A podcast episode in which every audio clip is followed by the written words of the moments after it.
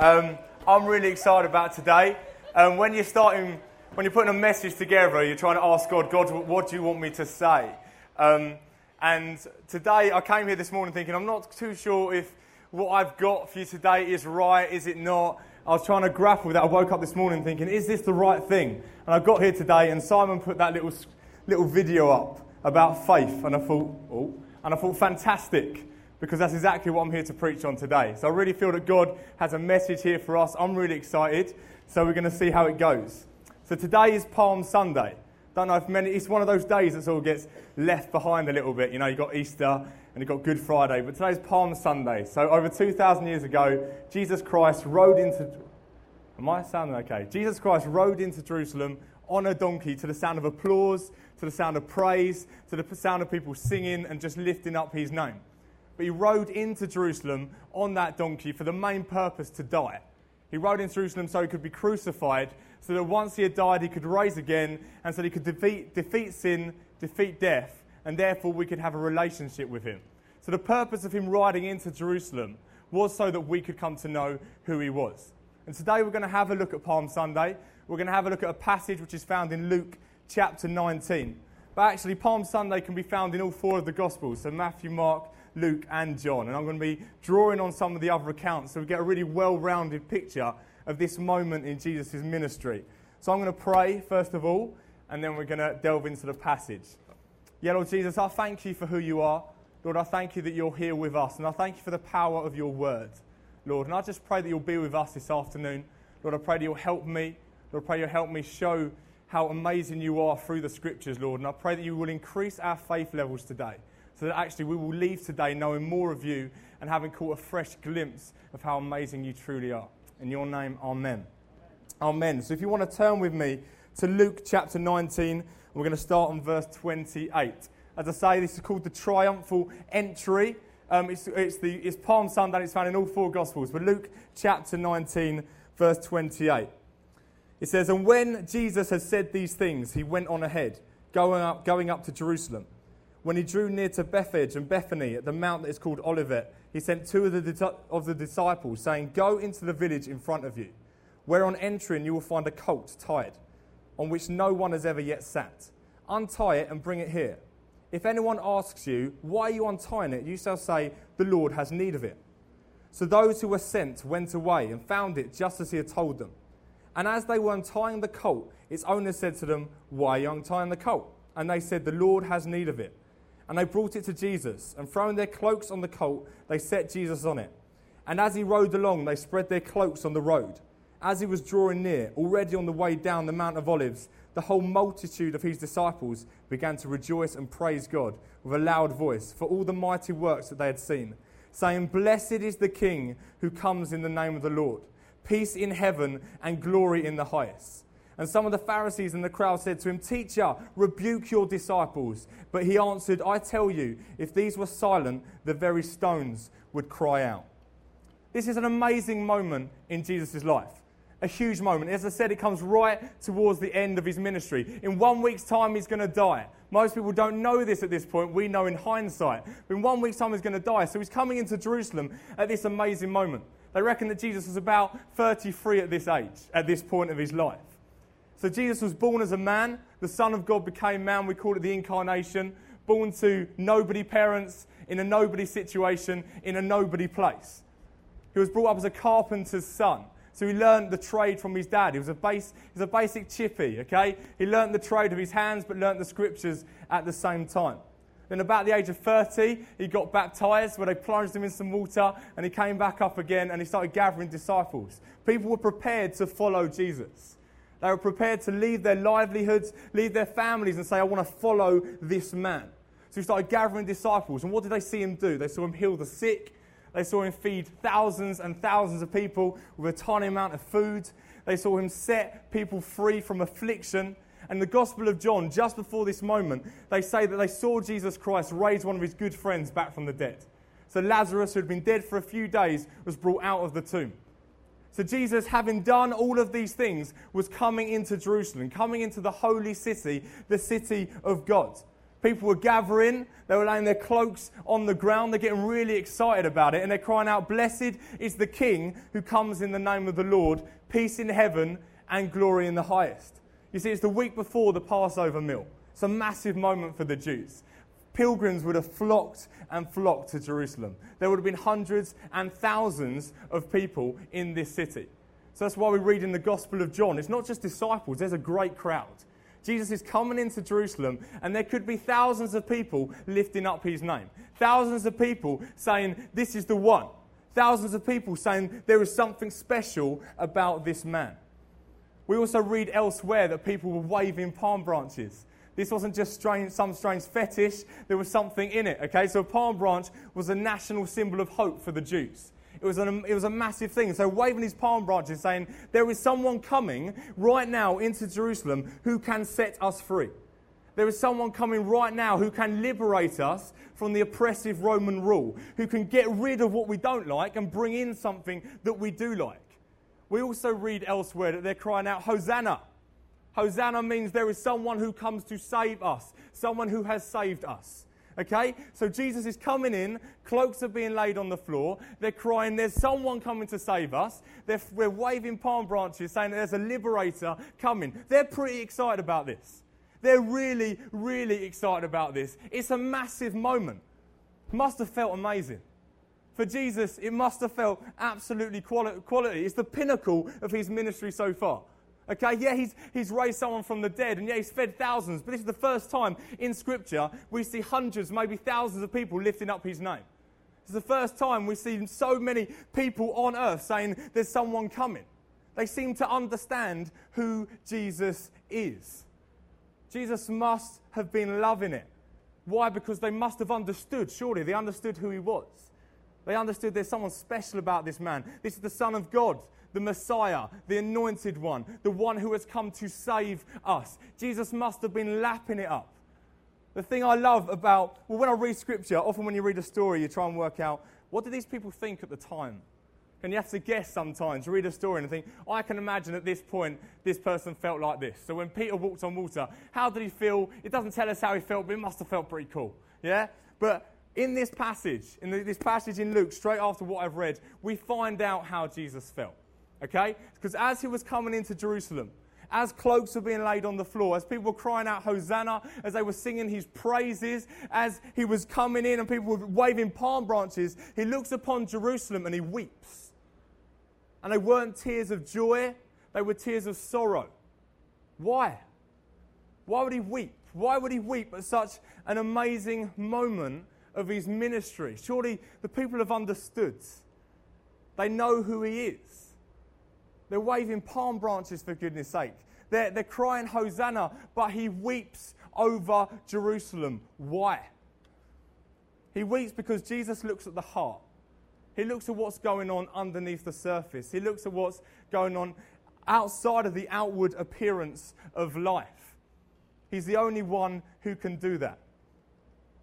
Jesus laments over the fact that people have seen great signs. They had seen the amazing things that he had done, but they still didn't understand. They still didn't have faith.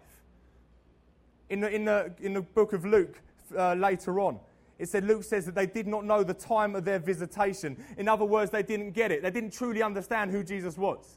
They thought, yeah, someone's coming who's going to do some amazing things, but not the things that we necessarily think he's going to do.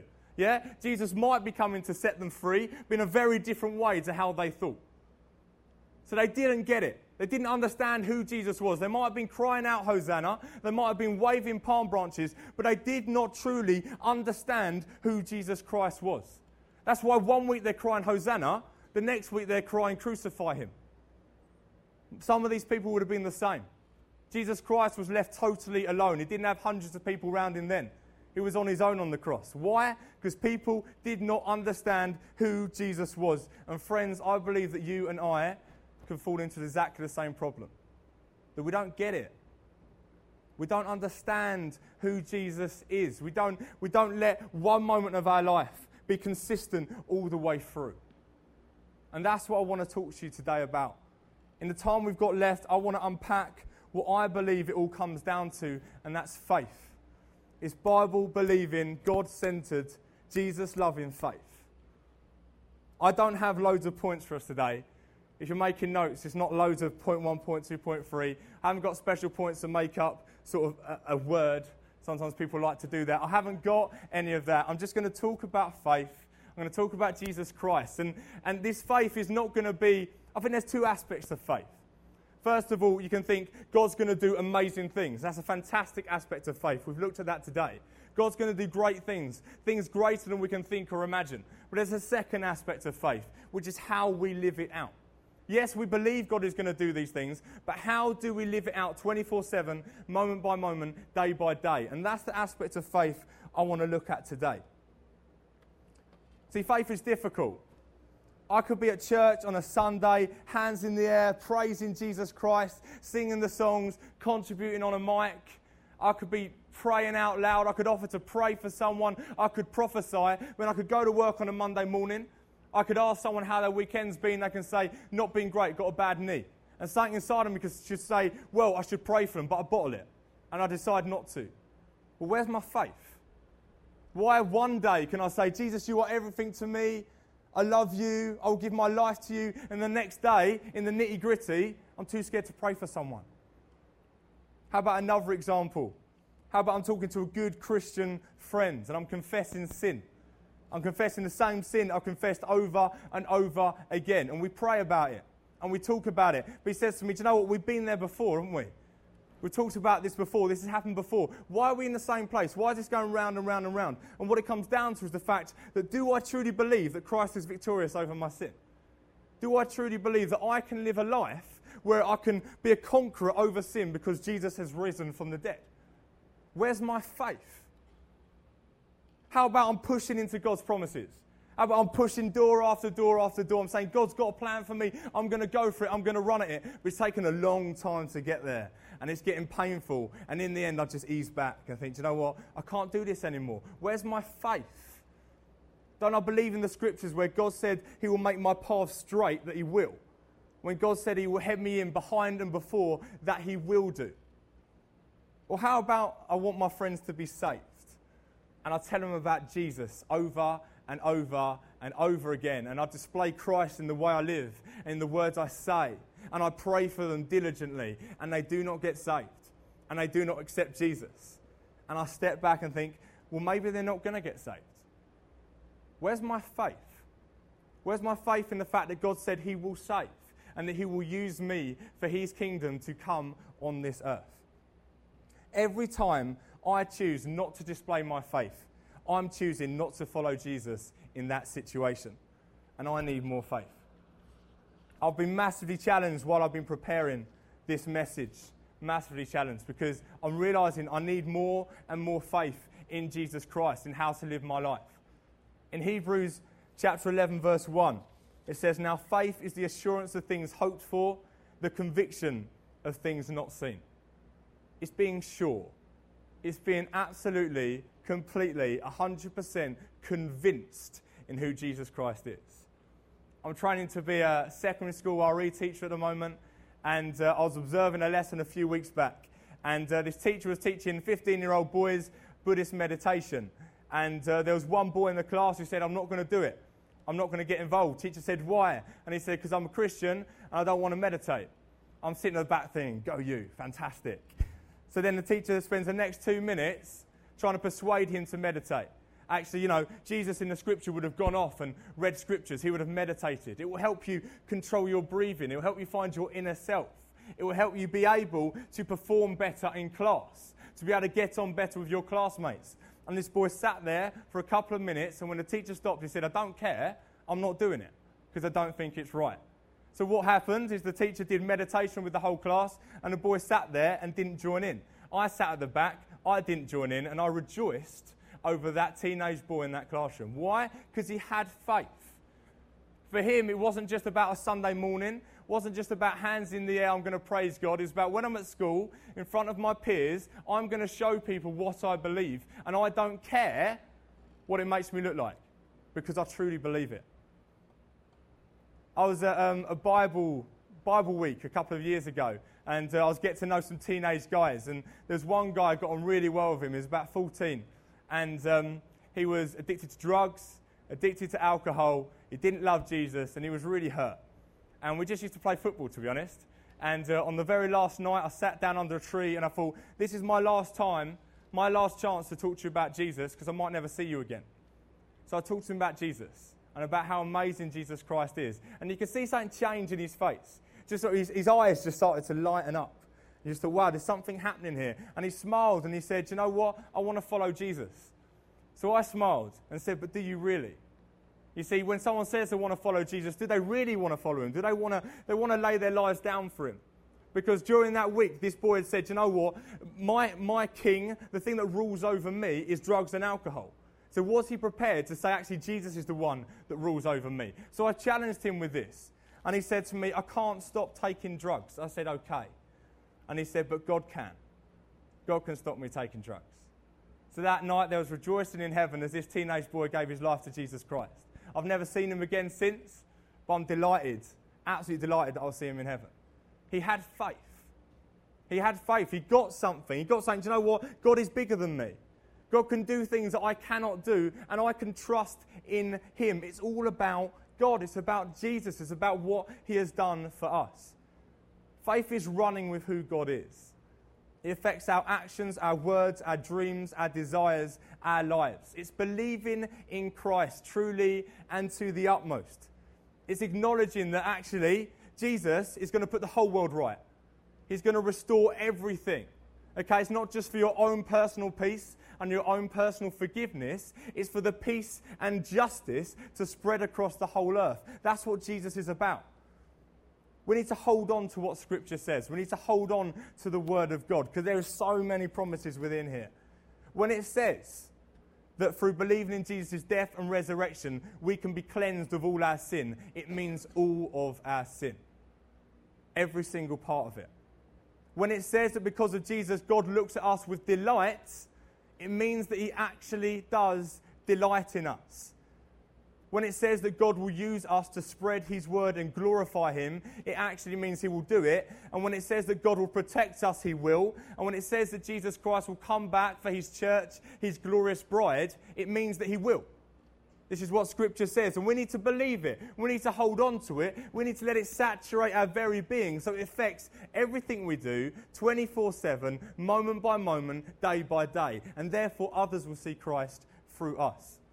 When I read in the Bible that I'm a child of God, adopted, an heir, redeemed, forgiven, justified, set free, that is exactly what I am. There's no argument. That's it. And I need to keep telling myself this over and over again. Believe me, guys, I'm preaching to myself tonight, this afternoon, okay? In every single way. Because I need to hold on to who Jesus Christ is. I need to let it actually be consistent throughout my whole life. The simplest example I've got in my own life was when I was about thirteen. And I was walking down the road of where I used to live. And it was just a typical suburban place. And I was walking with my, my cell leader, my Bible study group leader, and she was eighteen, and we were walking down the road, and I said, how are you?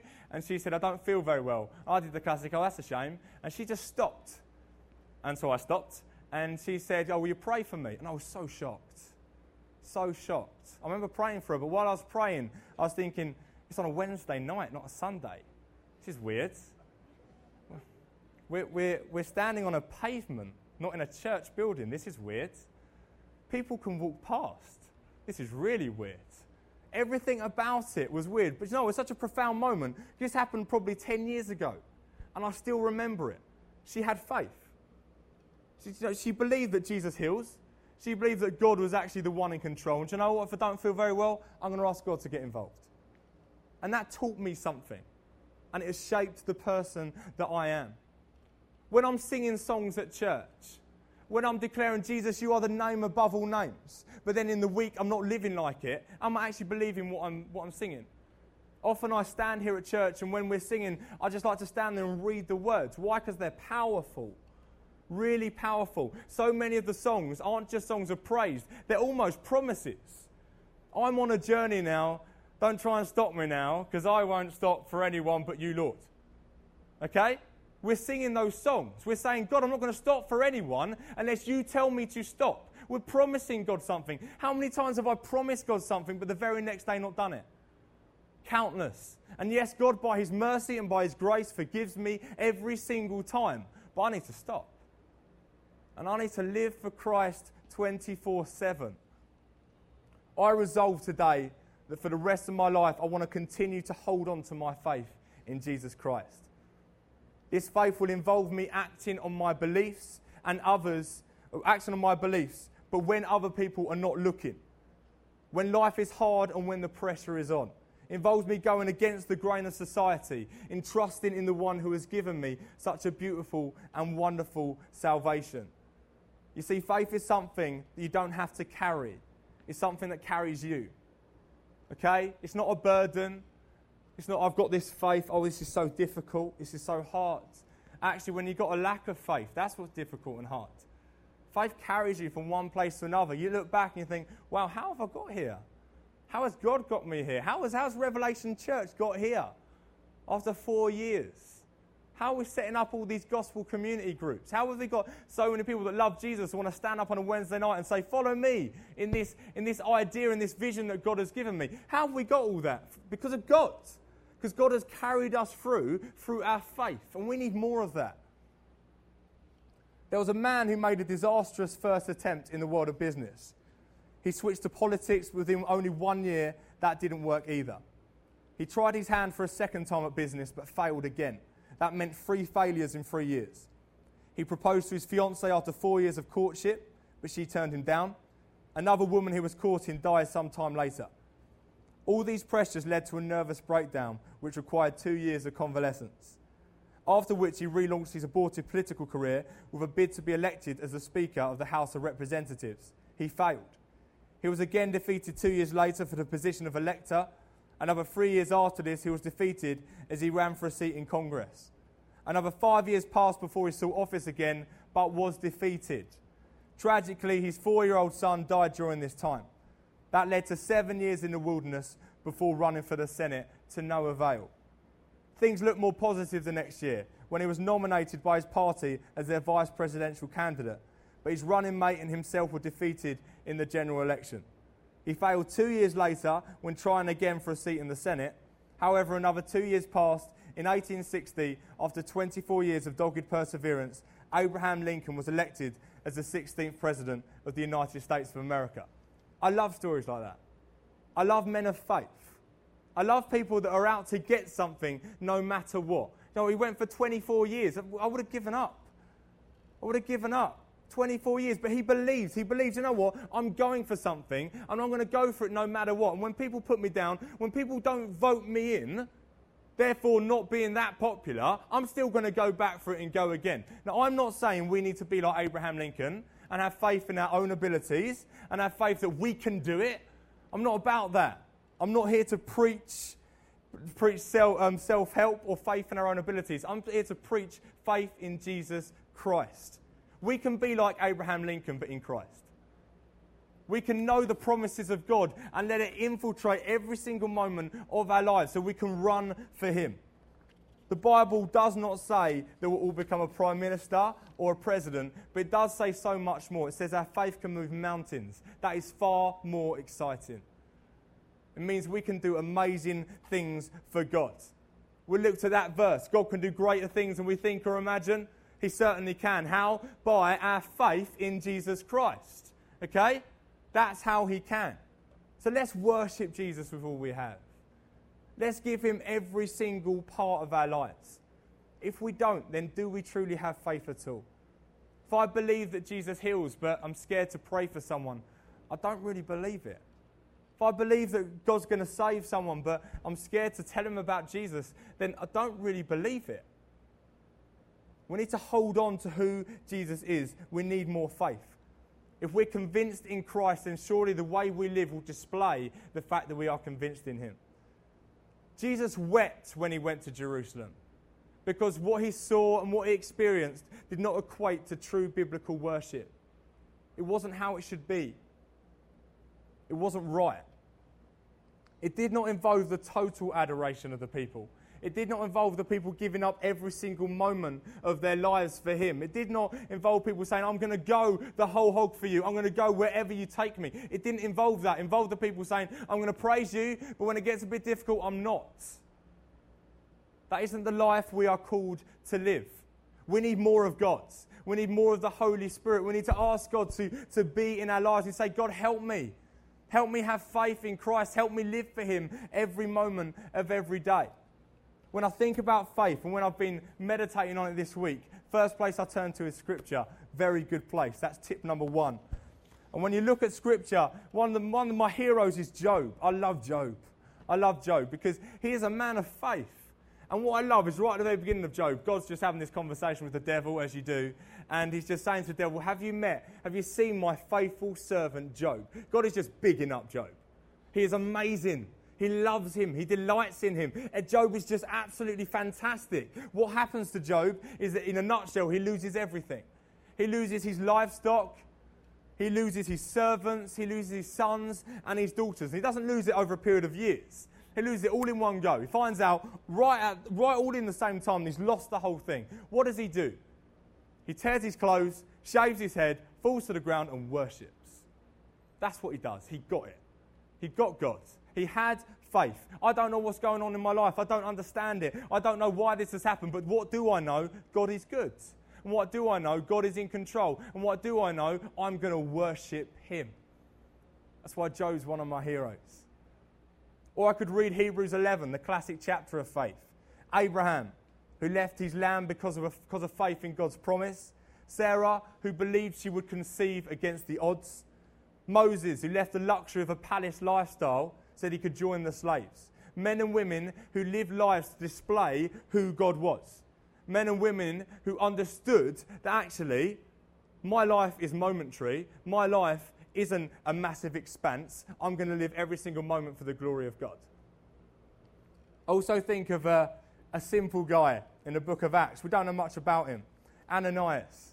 Men, he's a man that I would hope that we would be like, that us as, us as a church would be like. Ananias believed in Jesus Christ, and Jesus came to him in a vision and said, you know what, can you go and pray for this guy called Saul? No big deal. Apart from Saul was the biggest Christian hater of them all. Apart from Saul, you know, murdered Christians for fun, put them in prison, wanted to destroy the early church, and this guy Ananias is being told to go and pray for him, okay? It's like a Jew being told to go pray for Hitler. You just wouldn't do it. But he did. He went and prayed for Saul. Why? Because he had faith. Because ultimately he knew God was in control. He knew God was good. And he knew there's no point one day proclaiming Jesus Christ, but the next day not doing what he told you to do.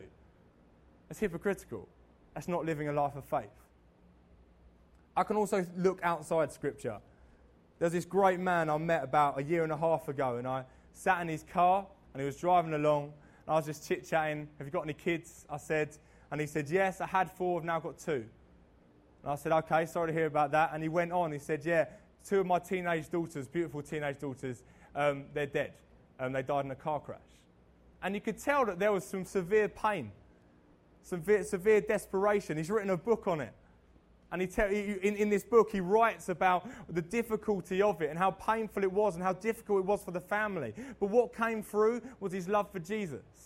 In that car, he spoke about Jesus. You could see the sparkle in his eye. You could see the fact that he was living for God. Why? Because he had faith. Because you know what? Lost stuff got thrown at him in his life, but he was prepared to live for God no matter what. We may not all be asked to go to another country or to become a slave, and by the grace of God, we will not all lose children. But we will all have to decide on how to live our lives. On a day-to-day basis, we have to choose whether to worry. Choose whether to be anxious, choose whether to be stressed. We've got to choose whether to give away money, whether to offer prayer to others, whether to make ourselves vulnerable to other people. We've got to live lives of constant repentance, turning away from our lack of faith and turning towards Jesus Christ, so we can look at him as the true, faithful Christian that we should be like. We've got to pray. We've got to ask the Holy Spirit to dwell within us, to help us, to conform us into the likeness of Christ. Say, God, you know what? I don't know how to do this. And I don't know how to live this life. And life is tough and life is difficult. And I need you to help me. We've got to do all of these things. But what I want to focus on for a little bit is actually we have a decision to make. We have a choice. So often in preaches and so often in books, it's all about God. And don't get me wrong, you know, I love God. It is all about God. Jesus Christ is the foundation beneath my feet. He's the one I want to live for. He's the one every fibre of my being wants to wants to just glorify. He's the one that I'm, I'm nourished by him because I'm attached to the vine, which I can see through Scripture. But at the same time, even though it's all about God, we have a choice. We have free will. There's something in us as believers that we have a responsibility in the way we live our lives. In First Corinthians chapter two, the Apostle Paul says, "And I, when I came to you, brothers, did not come proclaiming to you the testimony of God with lofty speech or wisdom. For I decided to know nothing among you except Jesus Christ and him crucified." So for Paul, it's all about Jesus. All about Jesus. Jesus, the most important person, love him to bits, but it said, I decided to know nothing amongst you. Paul made a decision. Where he was, at that moment in time, he decided in his heart, this is the way I'm going to live my life. This is what I'm going to do. I'm going to make a decision to live this way. Yes, he needed Christ. Yes, he needed the Holy Spirit. But at the same time, he made a decision to follow God in this way. And we see that throughout Scripture. In Colossians, therefore, as you received Christ Jesus the Lord, so walk in him. Decision. Do I walk one way or do I walk another? When someone wants to be prayed for, do I pray for them, walking in the Lord? Or do I say, you know what, I'm a bit scared, so do I not? There's a decision to make.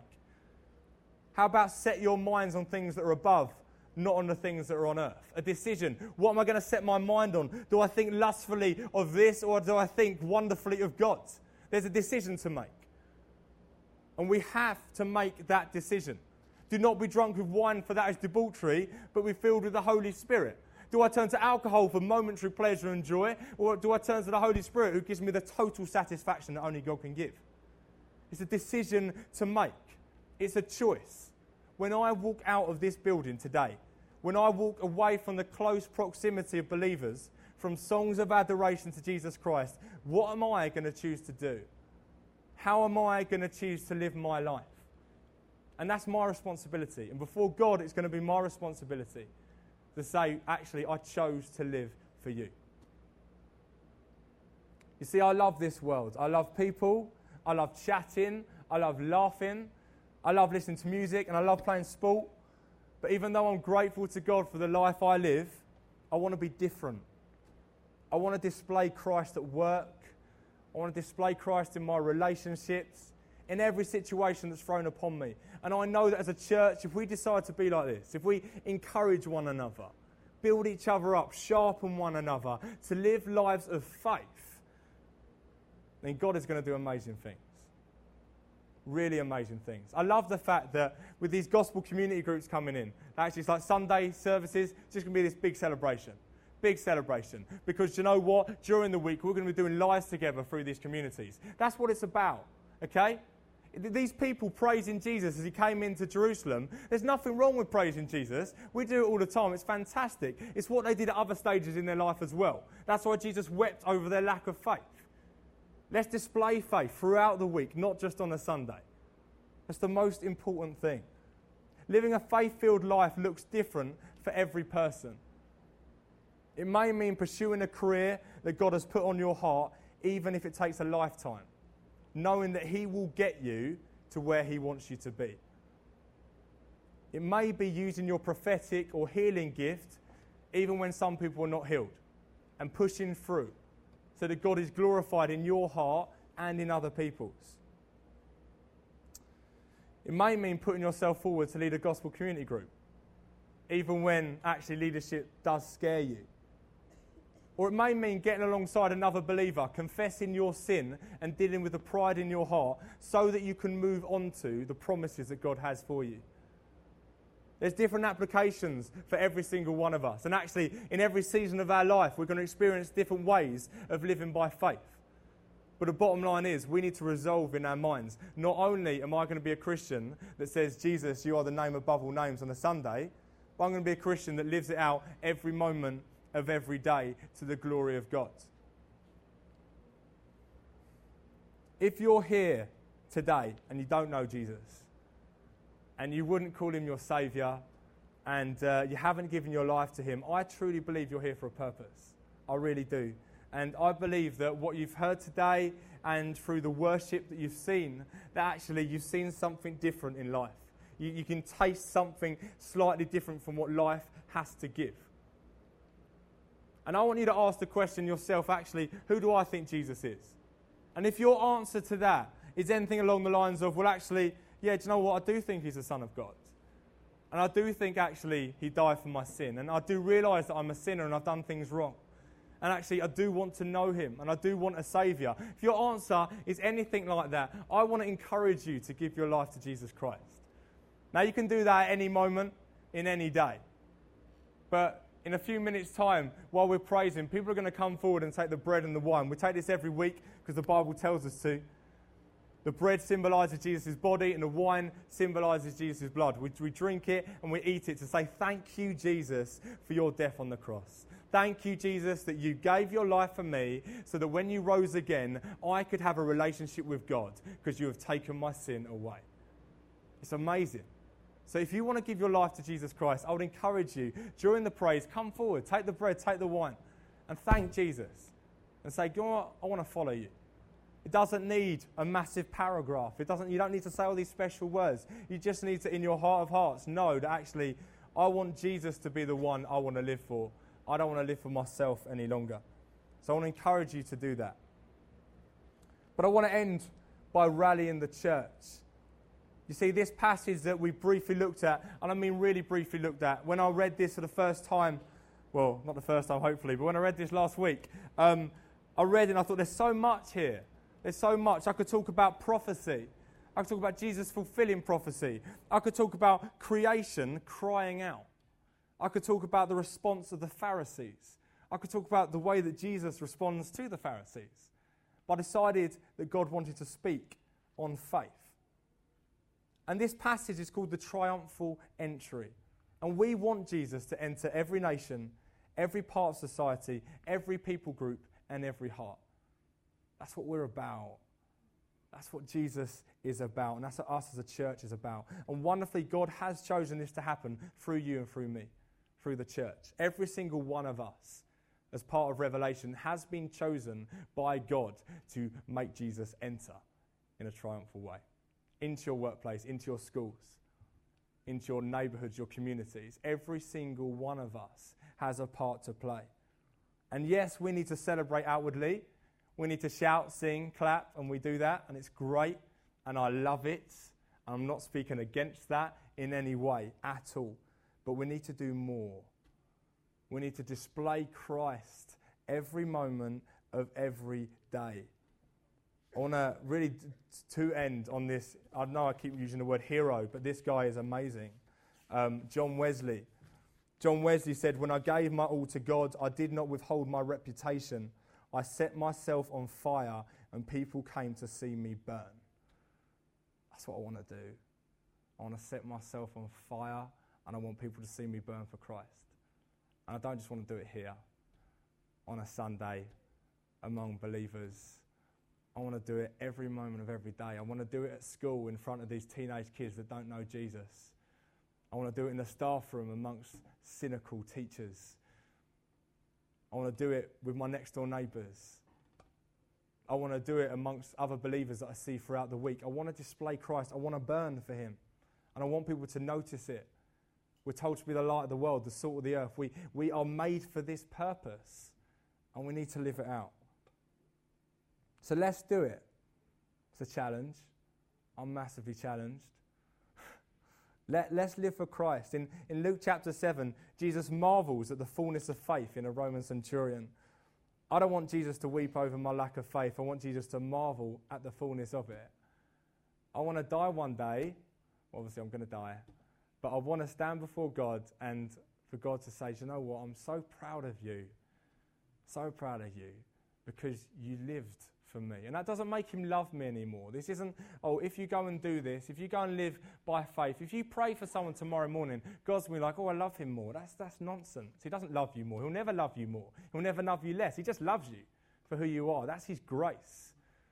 But what's important is the fact that because he's loved us, we're so delighted in him and we're so sure of who he is and we're so certain of what he has got to do on this earth that we want to live for it. And that's what I'm here to do.